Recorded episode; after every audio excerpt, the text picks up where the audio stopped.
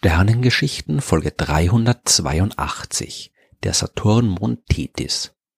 Saturn ist der zweitgrößte Planet des Sonnensystems und hat nicht nur seine markanten Ringe, die ihn umgeben, sondern auch jede Menge Monde, wirklich viele Monde, mehr als achtzig Stück auf jeden Fall und vermutlich noch viel mehr, die wir noch nicht entdeckt haben. Die meisten davon sind kleine Brocken aus Fels und Eis, ein paar sind aber auch deutlich größer und faszinierende eigene Welten. In Folge hundertsiebenundfünfzig der Sternengeschichten habe ich schon von Titan erzählt, dem größten Mond des Saturns und dem größten Mond des ganzen Sonnensystems. Heute geht es um einen etwas kleineren Begleiter des Saturn, der aber immer noch ziemlich cool ist, sowohl im buchstäblichen als auch im übertragenen Sinn. Es geht um den Eismond Tethys. Von all den Monden des Saturn ist Tethys der fünftgrößte. Noch größer sind nur Titan, Rhea, Japetus und Dione, die eigentlich alle auch eine eigene Folge der Sternengeschichten verdient hätten und vielleicht auch noch kriegen. Tethys jedenfalls hat einen Durchmesser von tausendzweiundsechzig Kilometern, was ungefähr einem Drittel der Größe des Erdmonds entspricht. Was die Masse angeht, ist Tethys aber deutlich unterhalb der Mondmasse angesiedelt. Der bringt's nur auf null Komma acht Prozent der Masse, die der Erdmond hat. Das liegt vor allem an seiner Zusammensetzung. Seine mittlere Dichte beträgt null Komma neunundneunzig Gramm pro Kubikzentimeter, was ein bisschen weniger ist als die Dichte von Wasser. Man geht also davon aus, dass der Mond fast komplett aus Wassereis besteht, vermutlich mit ein bisschen Gestein und ein paar anderen gefrorenen Gasen.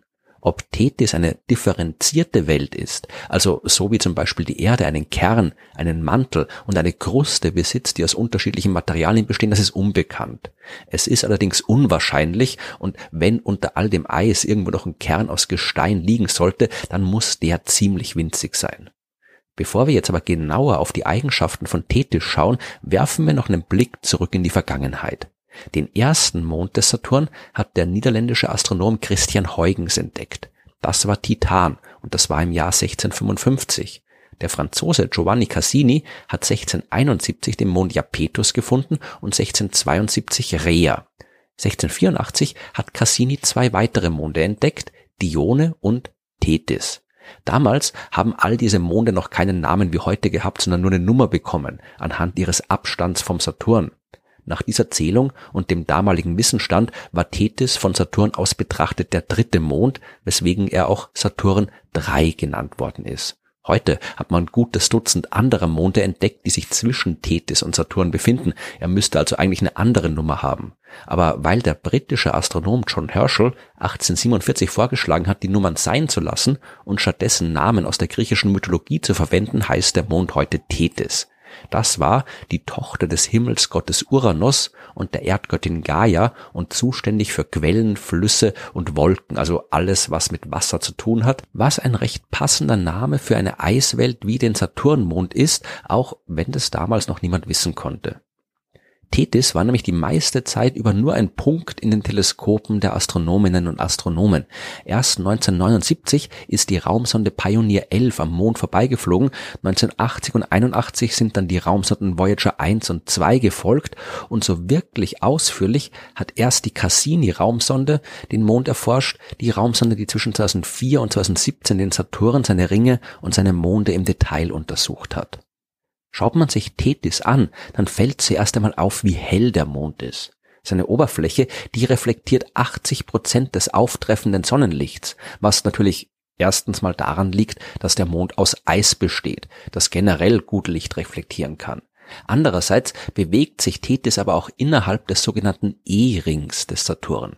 Das ist ein großer Ring, der im Wesentlichen aus winzigen Eispartikeln besteht, die vom Mond Enceladus ins All geschleudert werden. Der Mond befindet sich nur ein kleines Stückchen näher an Saturn als Tethys selbst. Die Eisteilchen des Rings, die treffen auch auf Tethys und überziehen ihn somit einer immer frischen Schicht aus reflektierendem Material. Was man auch sieht auf dem Mond, sind jede Menge Krater. So viele Krater, dass Tethys fast ein bisschen ausschaut wie ein Schwamm. Die große Einzahl an Einschlagstrukturen, die ist ein Hinweis darauf, dass die Oberfläche recht alt ist. Seit der Entstehung des Mondes vor viereinhalb Milliarden Jahren ist da nicht viel weiter passiert. Es sind einfach immer nur wieder neue Objekte auf dem Mond eingeschlagen und haben Krater um Krater erzeugt. Ein Krater sticht aber ganz besonders hervor. Der hat einen Durchmesser von vierhundertfünfundvierzig Kilometern, was fast vierzig Prozent des Durchmessers des gesamten Mondes entspricht. Benannt ist der Krater nach dem griechischen Held Odysseus und der Krater muss ziemlich alt sein. Wie alt genau ist schwer zu sagen, aber der Einschlag ist auf jeden Fall mehr als eine Milliarde Jahre her, eher länger. Der Einschlag eines Objekts, das so groß ist, um so einen enormen Krater zu erzeugen, hätte den Mond eigentlich auseinanderbrechen lassen müssen.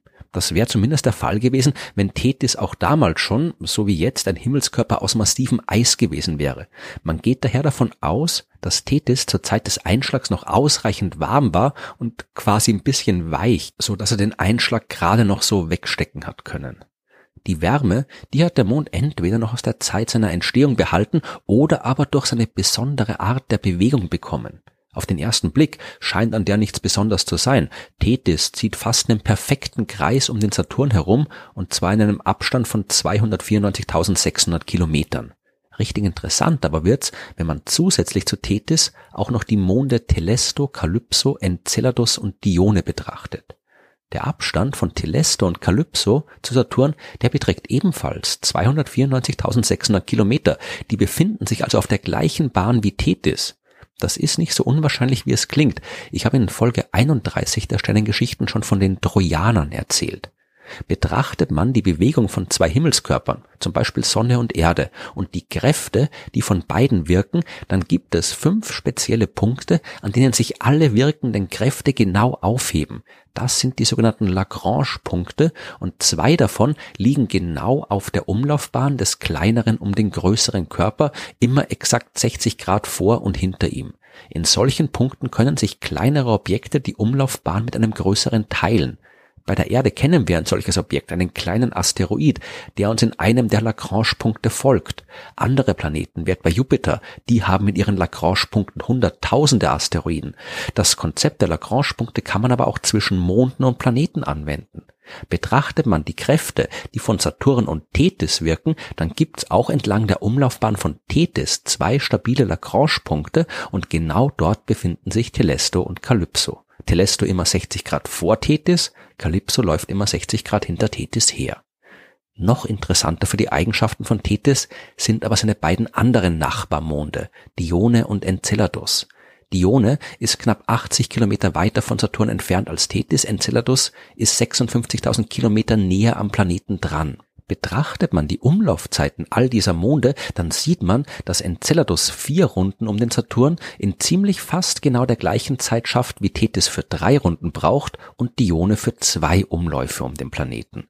Enceladus, Tethys und Dione stehen also in einer vier zu drei zu zwei Resonanz und was es mit solchen Resonanzen auf sich hat, das habe ich in den Sternengeschichten ja schon öfter erzählt. Wenn die Umlaufzeiten von Himmelskörpern in einem ganzzahligen Verhältnis zueinander stehen, dann nehmen sie nach den immer gleichen Zeiträumen immer wieder die gleiche relative Position zueinander ein. Das bedeutet, dass sich die von ihnen ausgehenden gravitativen Kräfte in regelmäßigen Abständen aufschaukeln und verstärken können, was zu entsprechenden Störungen und Effekten führen kann.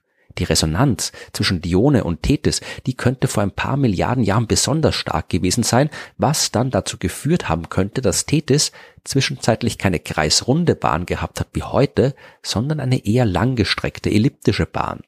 Bei seinen Umläufen um Saturn war er dem Planeten also immer wieder mal näher und immer wieder mal weiter entfernt. Der unterschiedliche Abstand zum großen Planeten, der hat zu unterschiedlich starken Gravitationskräften geführt, die auf den Eismond gewirkt haben. Die haben ihn quasi durchgeknetet und dabei stark erhitzt. Diese Auswirkung der Resonanz, die könnte auch ein weiteres Oberflächenmerkmal von Tethys erklären.